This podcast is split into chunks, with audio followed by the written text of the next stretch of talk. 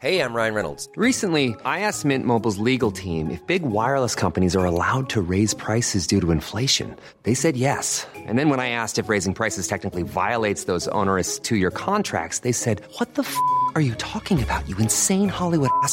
So to recap, we're cutting the price of Mint Unlimited from $30 a month to just $15 a month. Give it a try at mintmobile.com slash switch. $45 upfront for three months plus taxes and fees. Promo rate for new customers for limited time. Unlimited more than 40 gigabytes per month. Slows. Full terms at mintmobile.com. Hey, it's Danny Pellegrino from Everything Iconic. Ready to upgrade your style game without blowing your budget? Check out Quince. They've got all the good stuff shirts and polos, activewear, and fine leather goods, all at 50 to 80% less than other high end brands. And the best part? They're all about safe, ethical, and responsible manufacturing. Get that luxury vibe without the luxury price tag. Hit up quince.com slash upgrade for free shipping and 365 day returns on your next order. That's quince.com slash upgrade. Salute e salve e benvenuti a Guerre incivili. Primo episodio, la questione italiana. Con questa puntata concludiamo il duo di episodi di Guerre incivili che pubblicherò su Storia d'Italia. Come avrete capito, il titolo fa riferimento alla questione meridionale, uno dei grandi rompicapi irrisolti dell'Italia unitaria. In questa puntata faremo nascere quella che ormai gli storici chiamano la Confederazione Romano-Italiana, un concetto rivoluzionario che chiarisce il vero rapporto tra Roma, latini e italiani, i tre livelli di cittadinanza della Confederazione, dei quali parleremo nell'episodio. Poi vedremo come, dopo aver aiutato i romani a trionfare sui loro nemici cartaginesi, gli alleati italiani iniziarono a rumoreggiare per ottenere la cittadinanza romana, una questione che si trascinerà tragicamente per un intero secolo, spesso in parallelo e collegata con l'altra grande questione della politica romana, il problema della terra. Ma questo è quanto voglio anticiparvi. Per ora vi lascio all'ascolto di Guerre incivili.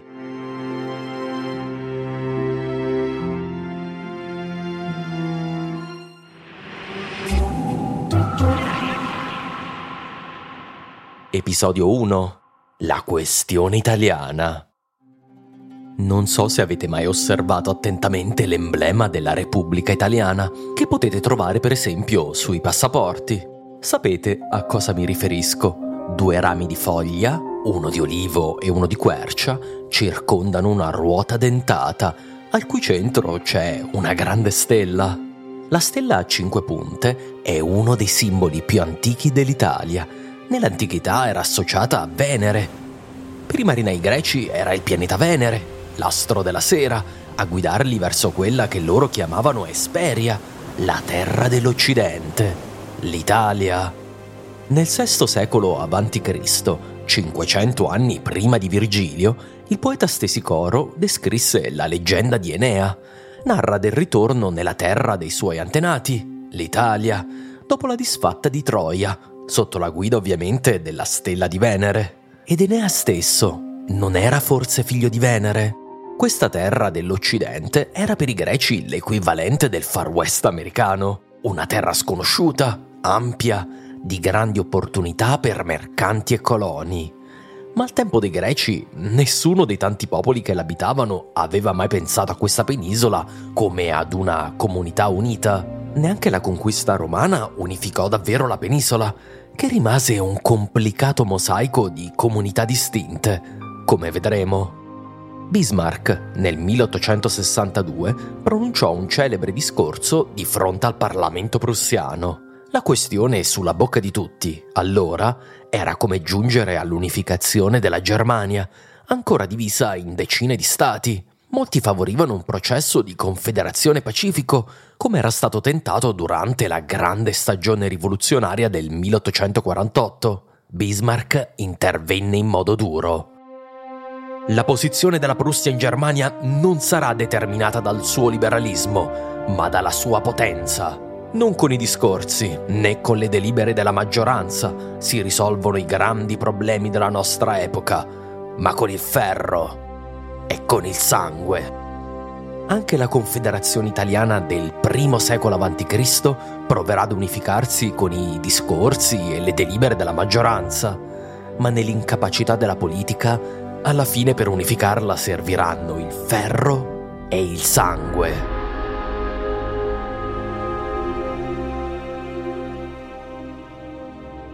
Salute e salve, il mio nome è Marco Cappelli, sono un divulgatore e un grande amante della storia romana, la mia passione da sempre. In questo podcast, intitolato Guerre incivili, Roma contro Italia, vi racconto della prima guerra civile romana, anzi della prima guerra civile italiana. Guerre incivili, Roma contro Italia è un podcast originale Storytel. Una premessa innanzitutto. Normalmente ci si riferisce ai popoli dell'Italia romana come italici. Questo viene dal latino italicus, abitante dell'Italia. Li chiamiamo di solito italici per distinguerli dagli italiani, termine che si usa di solito a partire dal Medioevo. Io personalmente trovo la distinzione tra italici e italiani tutto sommato artificiale. Infatti la traduzione di italicus in italiano moderno è semplicemente italiano e sarà questo il termine che utilizzerò. Se preferite ovviamente potete sostituire italici ogni volta che sentirete dire italiani, lo ritengo altrettanto legittimo. Un'altra precisazione è che in questa storia tutte le date debbono intendersi come avanti Cristo, visto che parleremo della Roma repubblicana, a meno che non sia diversamente precisato. Per capire come Roma e il resto d'Italia finirono in rotta di collisione, dopo secoli di convivenza, dobbiamo innanzitutto familiarizzare con la geografia dell'Italia antica. Vi assicuro, sono minuti ben spesi, perché faranno da sfondo all'intera storia. Dobbiamo inoltre capire come fece Roma ad unificare una penisola di riottosi popoli che non avevano nessuna intenzione di farsi dominare dalla città sul Tevere.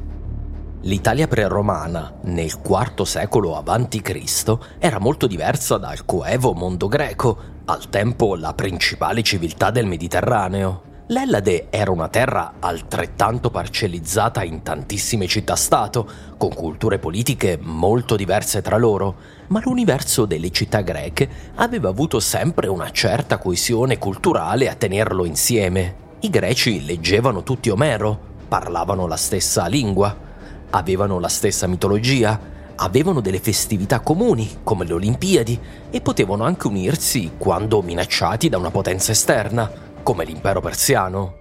L'Italia era invece un calidoscopio di culture senza una vera base culturale comune. In origine il termine Italia, che ha origini probabilmente greche, si riferiva solo a quella che è oggi la Calabria centro-meridionale, ma con il tempo e i secoli giunse a descrivere l'intera penisola. Anche quando si affermò il termine d'Italia per descriverla, la penisola non aveva i confini odierni. Erano escluse le isole della Sardegna, della Corsica e della Sicilia, e il termine si applicava solo alla parte strettamente peninsulare, più o meno da Rimini in giù.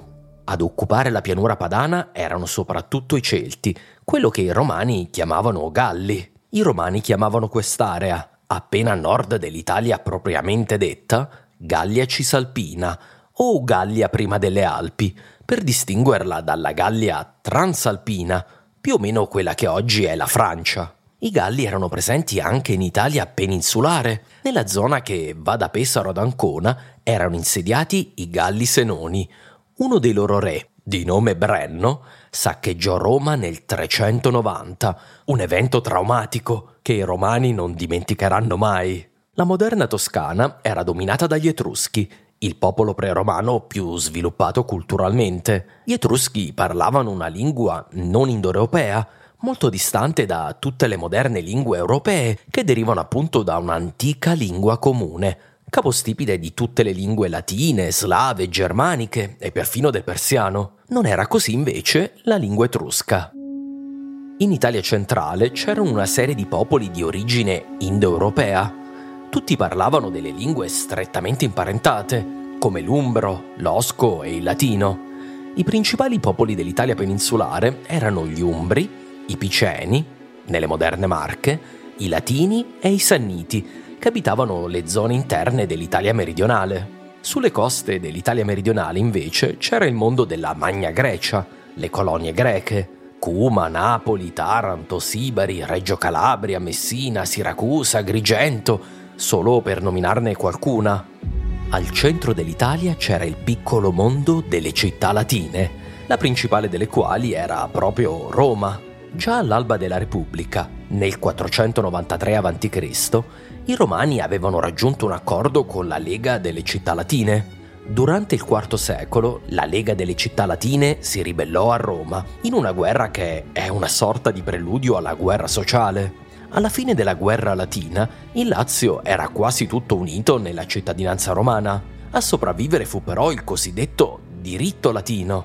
Come vedremo, Sempre nel IV secolo a.C., l'espansione di Roma verso la Campania, un'area di antica colonizzazione etrusca e greca ma occupata dai Sanniti, mise Roma in conflitto con questa bellicosa confederazione di popoli, soprattutto dediti alla pastorizia. Le guerre tra Sanniti e Roma furono brutali e la città eterna dovette anche subire cocenti sconfitte. Sul finire di questo interminabile ciclo di guerre, durate quasi 50 anni, i Sanniti estesero la guerra a tutta la penisola. Etruschi, Umbri e Galli Senoni si unirono ai Sanniti per cercare di rovesciare il nascente dominio romano sulla penisola, ma non tutta l'Italia si unì alla lotta.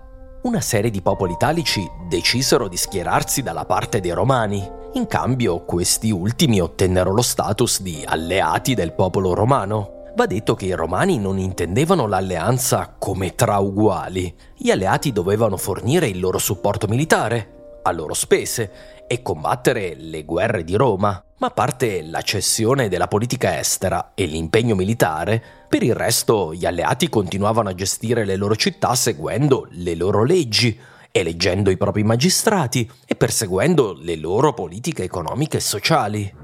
Nel 295 le due coalizioni si affrontarono nella battaglia decisiva della guerra, la battaglia di Sentinum, al confine tra Umbria e Marche, combattuta contro un potente esercito combinato di Etruschi, Umbri, Sanniti e Galli Senoni. Fu la battaglia più importante delle guerre di espansione di Roma nella penisola e un passaggio fondamentale della storia italiana. La coalizione antiromana fu sconfitta l'astro di Roma era davvero asceso a brillare su tutta la penisola.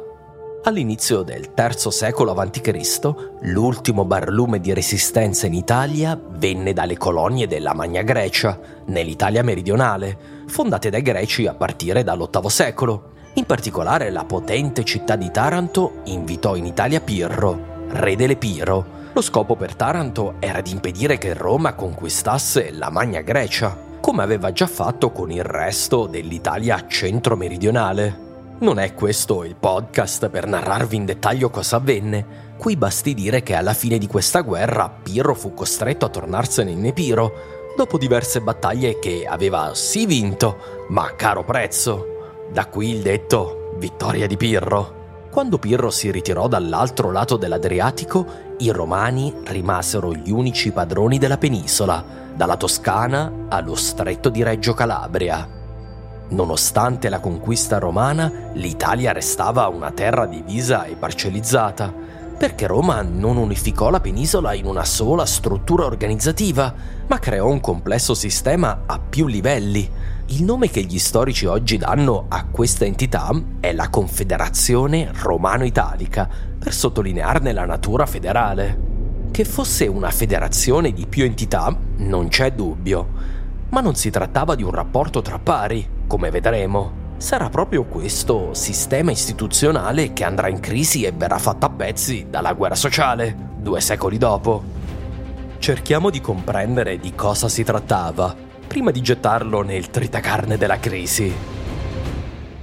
Roma era nata come una città-stato e le sue istituzioni erano quelle di una città-stato, non di una nazione con un grande territorio. Nel prossimo episodio ve le descriverò nel dettaglio, non temete. Roma non volle mutare la natura della propria repubblica da città-stato a stato nazionale di tutti gli italiani. Fu questa la ragione che spinse i romani a costruire il sistema della Confederazione Romana Italica. Immaginatelo come uno Stato federale diviso in centinaia di cantoni, dove però i cantoni non hanno tutti gli stessi diritti e doveri, ma sono organizzati su tre livelli di partecipazione alla federazione. Un livello superiore è quello dominante, con i pieni diritti civili e politici. Il secondo è privilegiato da un punto di vista soprattutto economico, ma non ha i diritti politici. Il terzo è il più basso di tutti, ovvero da semplici associati. In questa struttura il primo livello sono i romani, il secondo i latini, il terzo gli alleati italiani. I romani non erano solo gli abitanti della città di Roma, ma di tutte quelle comunità che avevano ottenuto la cittadinanza romana. Originariamente Roma aveva imposto la cittadinanza romana ai popoli sconfitti, come una sorta di punizione. La cittadinanza romana voleva dire cancellare l'autonomia locale, imporre le leggi e gli dei di Roma. In alcuni casi i romani imposero la cittadinanza sine suffragio, ovvero senza la possibilità di votare. In questo caso questi cittadini non avevano neanche la possibilità di eleggere i magistrati e votare le leggi che avrebbero determinato la loro vita. Non è un caso che la cittadinanza romana così intesa, nel III secolo a.C., non fosse poi così ambita. Un caso tipico per illustrare l'evoluzione di una comunità vicino a Roma è quello dei Sabini, sconfitti da Roma nel 290, poco dopo la battaglia di Sentinum. Dopo essere stati conquistati, ai Sabini fu imposta la cittadinanza romana sine suffragio, ovvero senza diritto di voto. Ma nel 268 gli fu estesa la piena cittadinanza, con la possibilità di votare nelle assemblee popolari. Per questo motivo i romani crearono due nuove tribù, la Quirina e la Velina, le ultime ad essere aggiunte all'ordinamento repubblicano. Nel prossimo episodio vedremo cosa sono queste tribù. A questo punto è arrivato il tempo di fare un giretto attraverso l'Italia forgiata da Roma. Vi assicuro, come per un delitto occorre conoscere bene il luogo, è indispensabile vedere l'Italia con gli occhi dei contemporanei. Immagino che sia difficile visualizzare tutto questo solo con l'ausilio della voce, quindi ho deciso di realizzare una mappa della Confederazione Romano-Italica sul mio sito. Andate a vedere su italiastoria.com nella sezione Le guerre incivili. Ma non preoccupatevi, se non avete la possibilità di guardarla, l'evocherò a voce nel modo più chiaro possibile. Nel 91, l'anno in cui inizia la storia che vi andrò a raccontare, il territorio propriamente romano era ormai un mosaico di città più o meno collegate tra loro. Per intenderci, aveva un po' la forma del successivo Stato Pontificio, il Lazio, la parte orientale dell'Umbria, alcuni territori nelle Marche. Ovunque però c'erano eccezioni. Capua, in Campania, era un territorio romano, mentre Ascoli, nelle Marche, era una città alleata. Il secondo livello di cittadinanza era quello del cosiddetto diritto latino. Questo un tempo definiva l'appartenenza alla Lega Latina, antica alleata dello Stato romano fino alla guerra latina, che, come abbiamo visto, si combatté nella seconda metà del IV secolo. Dopo la sconfitta della Lega Latina, la maggior parte delle città latine ottennero la cittadinanza romana, ma non tutte. I romani da allora decisero di concedere la cittadinanza latina anche a città e comunità che non erano etnicamente latine, ma che volevano ricompensare per la fedeltà a Roma, senza farli diventare cittadini romani a tutti gli effetti. Le città con diritto latino aumentarono di numero anche perché i romani iniziarono a fondare colonie in territorio nemico, ovvero di popoli da poco sconfitti. Il ruolo di queste colonie era soprattutto militare, perché furono fondate in punti nevralgici delle infrastrutture stradali italiane. Servivano a creare una rete di controllo sul territorio italiano.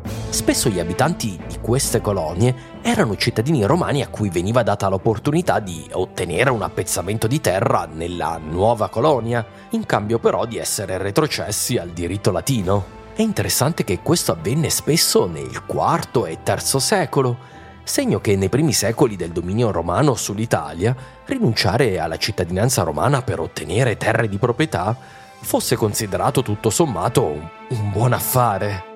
Nel 91, tra le altre, erano di diritto latino Rimini, Piacenza e Cremona, le più antiche colonie romane in Nord Italia erano state fondate per tenere sotto controllo il Po ed erano congiunte a Roma dalla via Emilia, il principale asse di penetrazione romana in pianura padana. Carsoli e Alba Fucens furono fondate dai romani lungo la Tiburtina Valeria, l'asse stradale che da Roma portava verso il cuore del moderno Abruzzo.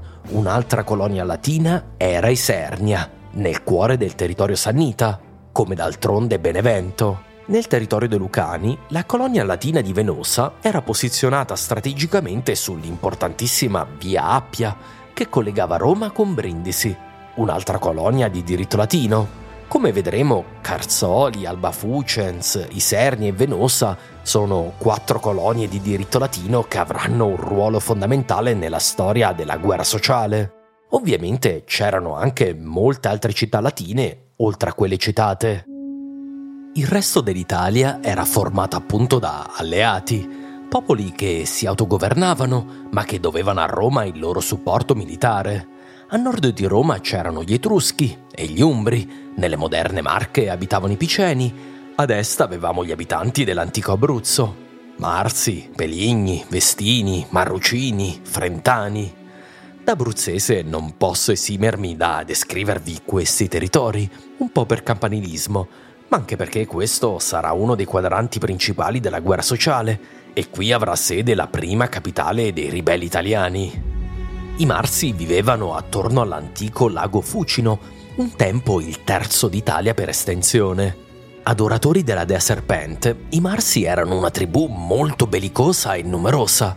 La loro capitale era Marruvium, sulla sponda orientale del Grande Lago come vedremo, giocheranno un ruolo fondamentale nella guerra sociale, tanto che questa, ai tempi dei Romani, era anche conosciuta come guerra marsica. I loro vicini, ad oriente, erano i Peligni. Questi abitavano la conca dove oggi si trova Sulmona. La loro città principale era Corfinium, destinata ad essere la prima capitale degli insorti. Superati i monti del Gran Sasso e della Maiella, sul lato adriatico dell'Abruzzo, c'erano i Vestini, con capitale Penne, poi i Marrucini, che vivevano attorno alla loro capitale Teate, l'antica Chieti, e i Frentani, un popolo di origine sannitica che dominava l'Adriatico da Ortona alla costa del Molise. Che sì, esiste. Più a sud abbiamo un altro territorio di alleati italiani che sarà teatro di violenti scontri durante la guerra sociale. Al centro di quest'area c'era il territorio dei Sanniti, ormai ristretti ai brulli altopiani interni dell'Italia meridionale. I Sanniti popolavano l'Alto Molise e la maggior parte dell'attuale provincia di Benevento. La loro capitale era Boiano, l'antica Bovianum. La città di Benevento era però diventata una colonia latina, inserita da Roma nel loro territorio per dividerli da un altro popolo sannitico, gli Irpini, da cui prende il nome l'Irpinia, la moderna provincia di Avellino. Gli Apuli abitavano il territorio grossomodo della provincia di Foggia, o poco più. Sul territorio degli Apuli i romani avevano stabilito la colonia di Lucera. I lucani dominavano la moderna Basilicata. Anche nel loro territorio era stata inserita una colonia romana, la succitata Venosa. La Campania antica era l'area pianeggiante della moderna Campania, le province di Caserta, Napoli e la parte settentrionale della provincia di Salerno. L'antica Campania era divisa in due parti, grossomodo separate dal fiume Volturno. A sud del fiume diverse città campane mantenevano lo status di alleate. La più importante era Nola, ma c'erano anche Napoli, Ercolano, Stabia, Pompei, Nocera, Salerno, Sorrento, oltre ad altre città minori. La grande metropoli di Capua, però, e grossomodo l'intera provincia di Caserta, erano invece territorio romano. L'Italia era insomma un complicatissimo puzzle di territori e città con diritti, doveri e privilegi, uno diverso dall'altro, secondo il celebre detto romano divide et impera, dividi e domina. Il nostro tribuno del prologo provò a semplificare tutto questo per unificare davvero l'Italia nel nome di Roma. Come abbiamo visto però, pagò per questo il prezzo più alto. Ma per arrivare a quell'evento dobbiamo vedere come il mondo della Confederazione Romana Italica iniziò a cambiare. Questo soprattutto in seguito alla sfida più dura della sua storia, le guerre contro Cartagine. La più importante potenza del Mediterraneo occidentale, Cartagine, nella moderna Tunisia, aveva fondato colonie anche in quella che oggi è l'Italia, dominava le isole del Mar Tirreno, la Sardegna, la Corsica e soprattutto la Sicilia occidentale. Palermo e Cagliari, tra le altre, sono città di fondazione cartaginese. Una volta conquistata la penisola, Roma entrò in frizione con Cartagine proprio a riguardo della Sicilia. Non è questo il podcast per ripercorrere tutta l'epopea delle guerre puniche. Non vorrei far arrabbiare qualche ministro. Ma qui basti dire che gli alleati italiani fornirono più della metà di tutti i combattenti necessari alle operazioni belliche, che richiesero l'invio di corpi di spedizione anche a grande distanza dall'Italia. La prima guerra punica si combatté soprattutto in e attorno alla Sicilia e si concluse con la conquista da parte di Roma della stessa isola, che divenne la prima provincia romana. Il grande condottiero Annibale Barca condusse Cartagine alla seconda guerra punica nel 218. Roma giunse molto vicina alla completa debacle dopo la battaglia di Canne nel 216, battaglia nella quale Annibale annichilì un enorme esercito di romagni italiani in quella che oggi è la Puglia, 80.000 fanti e 6.000 cavalieri, quasi tutti morti o catturati. In un solo colpo Annibale annientò il fior fiore della classe dirigente romana. Morirono 90 tra consolari, pretori e membri del Senato, quasi un terzo del totale. Se questo evento fosse accaduto qualche decennio prima, è probabile che l'intera confederazione romano-italica si sarebbe dissolta, con Roma rimasta da sola ad affrontare cartaginesi italiani, pronti a distruggerla ma in un secolo di vita assieme italiani e romani si erano abituati l'uno all'altro. Certo, non tutti rimasero fedeli a Roma, ma ormai molti popoli italiani apprezzavano la loro struttura confederale, che aveva portato vantaggi a tutti gli italiani. Ciò nonostante, dopo Canne, ogni città e popolo della penisola dovette decidere da farsi. Restare dal lato di quello che sembrava il perdente o gettarsi nelle braccia degli stranieri. In generale nelle città italiane la classe aristocratica tendeva a propendere per Roma, perché aveva forti legami economici, istituzionali e perfino personali con Roma. Il popolo minuto invece aveva meno da perdere in una rivoluzione e spesso tendeva a parteggiare per i cartaginesi. Nonostante queste tendenze generali, ogni città e territorio fece casa a sé e molto dipese dalle condizioni politiche in ogni comunità.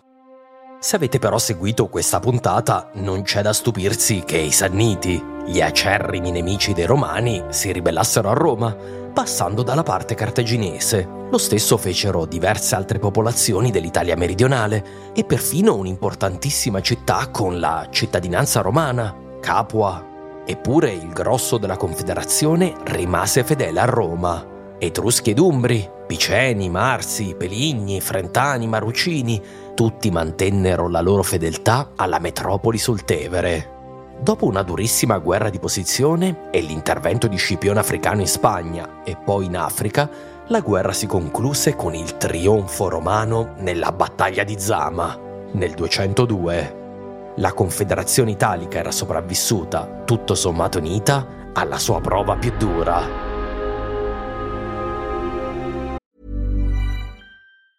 Quality sleep is essential. That's why the Sleep Number Smart Bed is designed for your ever evolving sleep needs. Need a bed that's firmer or softer on either side? Helps you sleep at a comfortable temperature? Sleep Number Smart Beds let you individualize your comfort so you sleep better together. JD Power ranks Sleep Number number 1 in customer satisfaction with mattresses purchased in-store. And now, save 50% on the Sleep Number limited edition Smart Bed for a limited time. For JD Power 2023 award information, visit jdpower.com/awards. Only at a Sleep Number store or sleepnumber.com. I'm Sandra, and I'm just the professional your small business was looking for, but you didn't hire me because you didn't use LinkedIn Jobs. LinkedIn has professionals you can't find anywhere else, including those who aren't actively looking for a new job but might be open to the perfect role, like me. In a given month, over 70% of LinkedIn users don't visit other leading job sites. So if you're not looking on LinkedIn, you'll miss out on great candidates like Sandra. Start hiring professionals like a professional. Post your free job on linkedin.com/people today.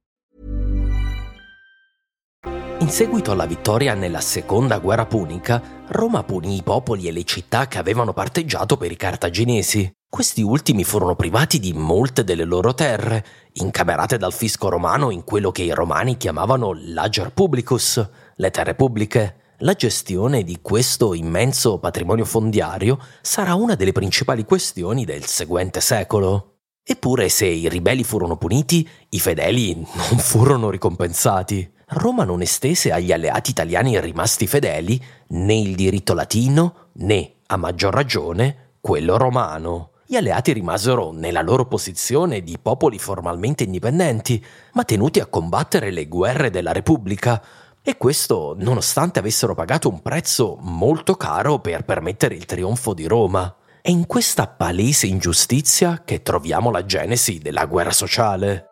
Le cose peggiorarono durante tutto il secondo secolo a.C., quando le guerre dei Romani si fecero sempre più onerose per la popolazione italiana. Dopo la vittoria contro Cartagine, i Romani costituirono in Spagna due nuove province, ma furono costretti a decenni di guerre continue contro gli abitanti della penisola iberica. Ogni volta che Roma doveva inviare una legione nel pantano iberico, gli italiani dovevano contribuire, a loro spese, con i loro ragazzi. Lo stesso valse quando Roma rimase mischiata in una serie di conflitti con le potenze ellenistiche orientali.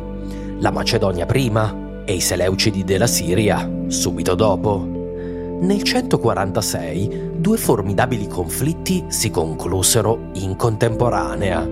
Cartagine fu rasa al suolo nella terza guerra punica e l'Africa fu annessa alla Repubblica, mentre in Grecia l'ennesima ribellione allo strapotere romano portò alla distruzione e al saccheggio di Corinto e alla riduzione di Grecia e Macedonia a rispettive province.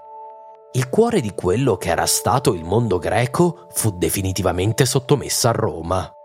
La guerra contro Annibale, la seconda guerra punica, era stato un conflitto almeno ideologicamente vendibile come difensivo. I cartaginesi avevano invaso l'Italia, Roma aveva guidato la difesa della penisola dall'invasore straniero.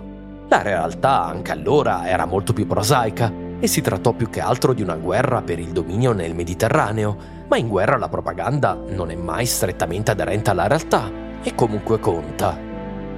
Nel caso delle guerre del secondo secolo a.C., queste erano dichiaratamente e smaccatamente imperiali, impegnavano le forze degli italiani molto lontano da casa, senza peraltro dei percepibili vantaggi per le comunità degli alleati di Roma. Certo, le guerre espansionistiche mediterranee potevano avere anche degli enormi vantaggi le legioni tornavano cariche di un immenso bottino, soprattutto dopo le guerre in Oriente, ma queste ricchezze fluivano tutte verso Roma, lasciando in gran parte a bocca asciutta gli alleati. Anche a Roma l'afflusso di un'immensa quantità di oro avrà drammatiche conseguenze per la struttura economica della Repubblica, soprattutto a svantaggio dei più poveri, come vedremo nei prossimi episodi.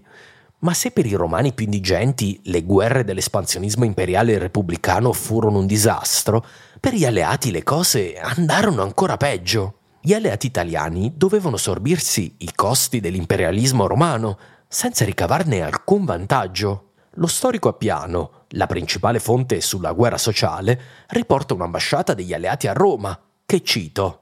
Si lamentarono che, nonostante avessero collaborato con i romani in tutti i modi nella costruzione del loro impero, questi non erano stati disponibili ad ammetterli alla cittadinanza. Oltre ai mancati introiti, ad irritare gli italiani c'erano gli affronti di uno status che, da quasi paritetico con i romani, diventava sempre più quello di sudditi. I magistrati romani, quando si recavano in città italiane, avevano diritto di vita e di morte. Abbiamo diversi casi in cui dei magistrati romani ordinarono di mettere a morte dei cittadini italiani che li avevano semplicemente offesi. Più spesso si trattava di piccoli affronti. Chiedere per esempio che un intero stabilimento termale fosse evacuato dagli italiani per permettere ad un console di passaggio e a sua moglie di fare un bagno in solitudine, come accadde alla città di Silicinum, la moderna Teano. La moglie del console si lamentò con il marito che aveva dovuto attendere troppo e che aveva trovato i bagni piuttosto sporchi. Il console fece piantare un palo nel foro di Sidicinum, vi fece condurre il più importante uomo della città, gli fece strappare i vestiti e lo fece frustare selvaggiamente. Erano queste le piccole indegnità quotidiane che dimostravano ogni giorno agli italiani che facevano sì parte del mondo romano, ma come cittadini di terza classe. Chi aveva la cittadinanza romana era infatti difeso dalla legge, era protetto dagli arresti arbitrari, dalle punizioni corporali e dalla condanna a morte, a meno che queste non fossero approvate dall'Assemblea del Popolo. I cittadini italiani non avevano alcuno di questi diritti. Il comune servizio nelle legioni avrebbe potuto creare uno spirito di corpo tra italiani e romani, e in parte questo avvenne, se non che anche in questo caso i romani si sforzarono in tutti i modi di mantenere le distanze. Gli accampamenti militari erano organizzati con una divisione rigida tra i legionari romani e gli ausiliari italiani, che di solito erano più numerosi. Gli alleati erano spesso trattati come carne da cannone, da spendere per ottenere la vittoria e minimizzare le perdite romane. Gli ufficiali degli alleati erano italiani, ma i generali erano sempre romani. Spesso si trattava di incompetenti senatori, soprattutto nella seconda metà del secondo secolo, quando la qualità dei generali romani scese visibilmente, almeno fino all'arrivo di Gaio Mario. In guerra gli alleati acquisirono le conoscenze e le tecniche di combattimento romane, ma è probabile che la rigida divisione dei ruoli aumentò il risentimento tra le due parti, piuttosto che ridurlo. In generale, i privilegi accumulati dai romani forse apparirono tutto sommato tollerabili subito dopo la sottomissione degli italiani. In fondo, i romani avevano vinto, ma con il passare del tempo, dopo generazioni di vita a fianco a fianco, le cose mutarono. Al 91 italiani e romani avevano ormai due secoli di storia in comune. Assieme avevano combattuto Annibale, assieme avevano conquistato il Mediterraneo. Per gli italiani era indegno, anzi era offensivo che Roma continuasse ad ostracizzarli. Per tutte queste ragioni, nel corso del secondo secolo, la cittadinanza romana divenne molto allettante. Latini alleati votarono con i piedi, come si dice, trasferendosi quando potevano a Roma. Qui potevano sfuggire facilmente all'arruolamento nelle legioni, perché una proporzione inferiore di cittadini romani erano impegnati nelle legioni rispetto agli alleati italiani. In un'epoca senza carte d'identità e computer non era troppo difficile farsi passare per romano e i latini potevano sfruttare una serie di scappatoie legali per ottenere la cittadinanza. Le classi dirigenti di Roma e delle città alleate detestavano questa tendenza. Gli italiani perché venivano privati di manodopera e contribuenti, i romani perché non volevano veder diluito il loro potere con l'ammissione di centinaia di migliaia di nuovi cittadini. In più occasioni il Senato di Roma e i magistrati dei popoli italici collaborarono per scovare gli immigrati irregolari a Roma e rimpatriarli nelle loro comunità di origine. La richiesta di cittadinanza era sentita più acutamente dalle comunità latine, spesso città che erano state fondate deducendovi colonie di ex cittadini romani e che potevano quindi vantare anche una comunanza di sangue con i romani. I latini avevano pagato un tributo carissimo durante la seconda guerra punica, tanto che erano arrivati al punto di rifiutarsi per qualche anno di fornire altri uomini a Roma. Dopo la vittoria, e quando videro l'immenso flusso di ricchezze che si riversava a Roma, lasciandoli all'asciutto, i latini chiesero a più riprese di ottenere la cittadinanza romana, richieste sempre respinte. Una città latina, Fregelle, giunse perfino a ribellarsi. Fu il primo caso di rivolta contro Roma dopo la seconda guerra punica. Nel 122 Fregelle fu rasa al suolo e i suoi cittadini venduti in schiavitù. Roma comprese però che doveva applicare una buona dose del suo vecchio divide et impera e trovare un modo di rispondere alle richieste dei latini, anche se i romani si guardarono bene dal concedere la cittadinanza a tutti i latini in una decisione che avrà conseguenze importantissime anche per la guerra sociale, Roma decise che avrebbero ottenuto la cittadinanza romana tutti i magistrati locali eletti nelle città latine. Per intenderci, l'equivalente del moderno sindaco e del consiglio municipale di una città latina sarebbero diventati cittadini romani una volta eletti.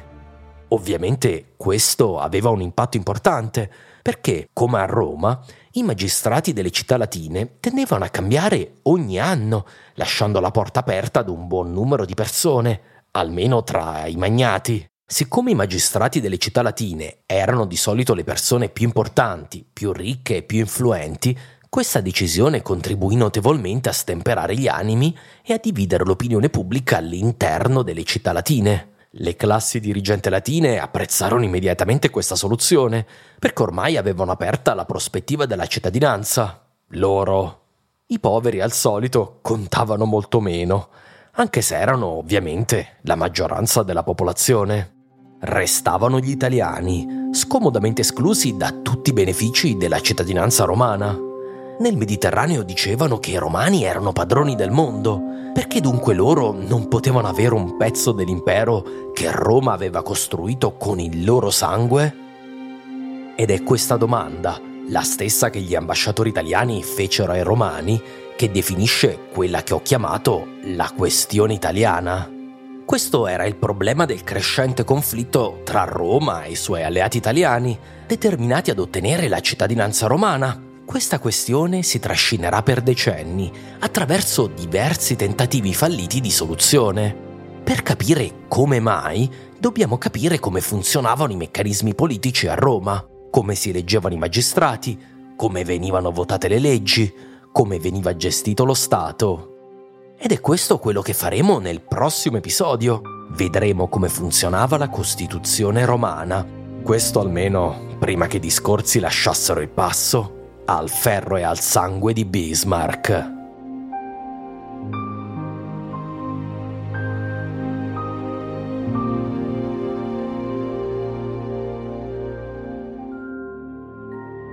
Hai ascoltato Guerre incivili, Roma contro Italia un podcast originale Storytel scritto e condotto da me, Marco Cappelli, una produzione Storyside 2022.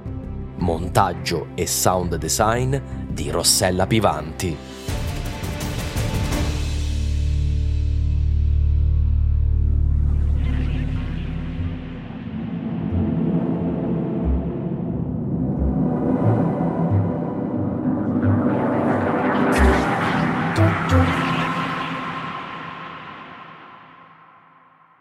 E questo è quanto. Nel secondo episodio affronterò la natura e l'evoluzione della Costituzione romana.